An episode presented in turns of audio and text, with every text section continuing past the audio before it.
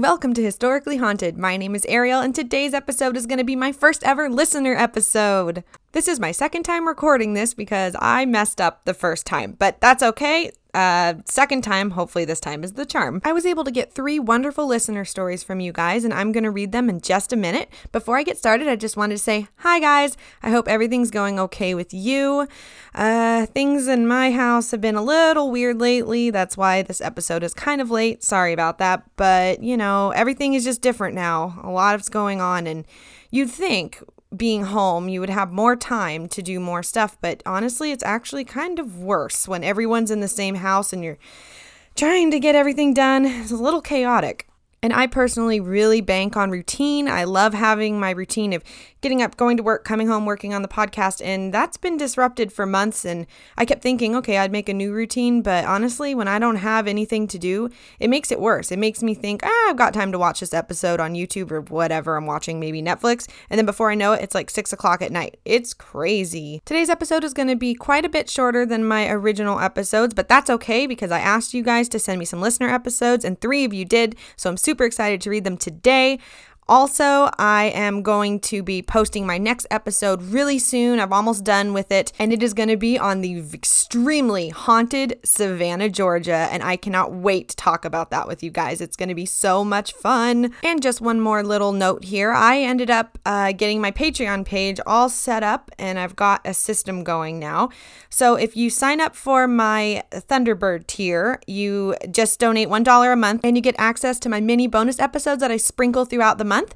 Also, you'll be getting a sticker. I just finally got my bulk sticker pack that I ordered um, from a company, and I'm super excited to send those out. They're just little round stickers, but they're of my logo. So if you sign up for any of my tiers, you're going to start up with a thank you note and a sticker. If you sign up for my Mothman tier, which is $3 or more a month, you get all the mini bonus episodes, the stickers, plus you get a full bonus episode once a month. I'm going to try to make that twice, but I'm not going to make any promises because things are really hectic right now. But at least once a month, you're going to be getting a full bonus episode to add to my collection of other episodes on here.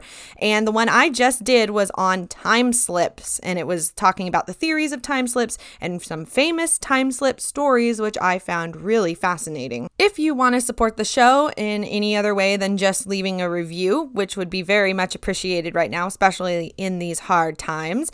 Uh, but other than review, you could go to my Patreon page link, which is down below in the show notes, or you can just go to patreon.com and type in historically haunted and just make sure you see my logo as the picture, and that's my page. And last but not least, I would love to make these listener story episodes maybe a once a month or once every other month type of thing. So if you have a personal, true paranormal story or event that happened to you, I would love to read it on the show.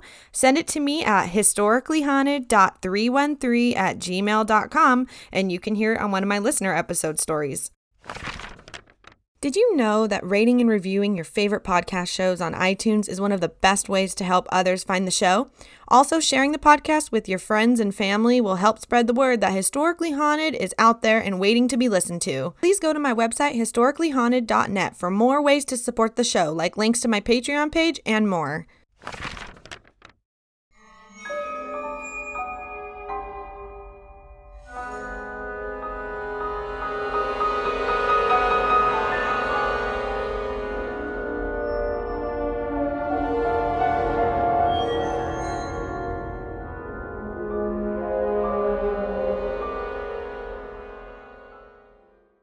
First listener story comes to us from Lee. Lee is from North Carolina, and she said, About three years ago, my mother, sister, and I started our yearly girls' trips. I am a huge history nerd, so Savannah, Georgia has always been somewhere I wanted to visit. So that May, we decided to go there for our first trip. To this day, Savannah has been my all time favorite place to visit. The first few days were pretty uneventful. We did a trolley tour and walked around Savannah and basically just binged on all of its history. We decided to go for a ghost tour. It started at Oglethorpe Square.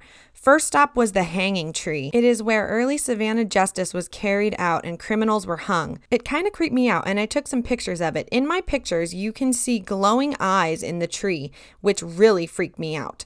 Another stop on the tour was Colonial Park Cemetery. We had walked through it a few days earlier, and it's amazing in the day and super spooky at night. When Sherman occupied Savannah, his troops made camp in the cemetery and broke, moved, and switched around a lot of the headstones. Those stones are displayed in the back of the cemetery, attached to an outer wall of a building. It's really sad. I was bummed that they lock it up at night, so our tour just was walking around the perimeter of the cemetery looking at it through the iron fence. The guide told us to snap some random pictures inside the cemetery because sometimes you can catch one of the cemetery's inhabitants on your camera. So, of course, I did. While snapping, I started to talk to the people that were buried there because I started feeling like a Voyeur. I snapped a picture of what looks like it could possibly be a woman in a white gown, or it could just be a large mist area. My mom calls spirits haunts, and she kept telling me to be careful because I might bring a haunt home with me. Savannah was amazing, and I will definitely be going back. The rest of basically that year, weird things kept happening. Lights going off in my house, things weren't where I had put them, just silly things that honestly made me think I was getting more forgetful, and stuff I could easily explain away. That July, we went on a camping trip to Kerr Lake. One night, my mom and I stayed up late and were outside when a storm came in. We had put up a clothesline where we had our bathing suits and towels hanging up on it. The rain was pouring down, but no wind was blowing. My mom was beside me outside of the camper, and all of a sudden, the lightning flashed really bright, and everything on the clothesline, clothes and towels for five people, all hit the ground at one time. Again, the wind wasn't blowing. The only thing happening outside was very hard rain. I just stared at the towels and bathing suits on the ground and asked my mom if she saw that. She said yes, and we decided it was past time for us to go inside. The whole way in, she was fussing at me for bringing a haunt home from Savannah. I've had some experiences on and off over time, but nothing like the amount I experienced from that summer going into winter. It seems to me that whomever may have come home with me from Savannah may have gotten bored or homesick after a bit and left. Nothing bad or mean hearted ever happened. It was always more of just a saying hello type of thing, like the clothes falling off the line. Lee also attached some really nice pictures that she took from Savannah. One of them does look like there might be something there. Like um, it's the one of the woman in white. She sent me that picture, and it definitely does look like something is right smack in the center of the photo. And then there are uh, definitely some kind of form of light anomaly happening on the hanging tree picture. And then she also sent me a really good picture of the wall that has all the tombstones that were moved during the Civil War time. And they're all up on that wall now. And I thought that was just something very I don't know, almost eerie about that picture, but also kind of sad. So, thank you so much, Lee, for sending me this. And I loved getting a chance to read your story. I think that's fascinating that something might have followed you home from Georgia. Personally, that's what I'm always worried about every time I go on one of these types of tours. I'm afraid something's going to follow me home, as they say in the Haunted Mansion ride. But I definitely enjoyed looking at those photos you sent me and also reading your story. So, thank you so much. Our next story comes to us from Selena. She is a Patreon member and she's also from London. This event happened to her at the Tower of London, and if you want to know more history about the Tower of London and how extremely haunted it is, you can check out my Tower of London episode, which is episode 10. All right, so Selena's story. So the following happened when I was at the Tower of London alone one late afternoon. I had just walked into a large room which used to be the King's Hall where he would entertain guests. As soon as I walked in, I felt a bit uneasy, but dismissed it as just being because the building was so old. It was built in the 1200s after all. After having a quick look in the main hall, I headed towards a very small turret room just off the main hall. This was a small circular room that you generally have a quick look around and come back out the same way as it doesn't lead anywhere else. As I approached the room, I realized there were a few people already in there. As I wanted to take a photo of it with no person in the shot, I thought I would wait for them to come out and then I could go in after. So I stood by the fireplace, which was about six feet away just outside of this room. While looking at the fireplace, I could see the room in my peripheral vision to my right. I saw the people who were in there come out. I gave them a few seconds to move past behind me to clear the way. When I saw a figure in my peripheral vision moving from the left heading towards that room on my right, which was the only only thing to see in that direction. I thought to myself a bit impatiently, okay, now I'm going to have to wait for this person to go into the room and then come out before I can go in. I gave it about 30 seconds and headed straight into the room. To my surprise, there was nobody in there. I walked out of the room to see if I missed someone who had just walked out while I was walking in, which I didn't think was possible. There was no one even close to the area I was standing in. It was also towards the end of the day, and there were not many people in the hall at that time. I felt a bit confused, and I definitely saw movement of a person out of the corner of my eye heading towards that room. I wish I had turned around and looked properly at whatever it was. Thank you so much for sending me that, Selena. I find that one to be an extremely creepy story. There's nothing like seeing something, knowing you saw it, and then you just can't explain it. And I think that's just fascinating, especially that it happened in the Tower of London. I think that's really cool. I hope that when all this COVID craziness is over, that you can get back to the Tower of London really soon to take another history tour. Our last story comes from a listener named Nehemiah, and I hope to gosh I said your name correctly. Nehemiah sent me a really cool email. She said, have a few ghost encounters for you. We live in an old one room schoolhouse and we have multiple ghosts.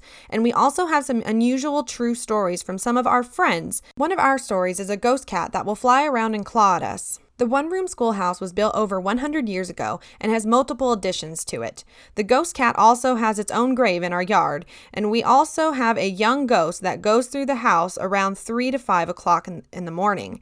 We also have a piece of wood that likes to fly around the property on its own, and we have no idea what that is about. I feel really bad for the cat ghost personally. I feel like something bad might have happened to it. But she also sent me these wonderful photos of the one room schoolhouse that she lives in, and there's the grave, and it says kitty cat like sketched into it. So I guess that's what they called that cat when it was alive, but I wish it was a happier cat ghost. And then she sent me a few uh, stories that have happened to her friends. So she said, One of our friends, when he was a kid, used to see a person that walked through his house, and then when they took up the carpet, they found what looked like a blood stain. And that just freaks me out. That is like one of my worst nightmares. You move into a new place and you think it's all fine, and then you find out something horrible actually happened there, and that's that's quite creepy. And then she said that the same person's uncle, when he was a teen, had heard footsteps on his stairs. He took up his gun and he went out of his room and he looked at the stairs and there were no one there, but he could still hear footsteps. He went down and sat on the couch with his gun and pointed it at the stairs, and he sat there the whole night and still heard footsteps the entire time, but there was still no one to be found. Thank you so much for sending me these, Nehemiah. I have questions about the ghost wood. uh, the other ghost stories don't seem to bother me as much as the wood that likes to move around on its own. I feel like there's quite a story there that is just hiding in the history of the place. All right, that's all the listener episode stories I have for you today. Thank you guys so much to everyone everyone who sent me their stories. I love reading them. I think it's fascinating what the paranormal world brings forward. And also, it makes me feel like I'm not the only one that's seen something strange in my lifetime, and that makes me feel less crazy. So, thank you guys so much again. And again, if you listeners out there have a true paranormal story, email it to me at historicallyhaunted.313 at gmail.com. And I will see you guys real soon with our next episode of the Haunted History of Savannah, Georgia. Bye, guys.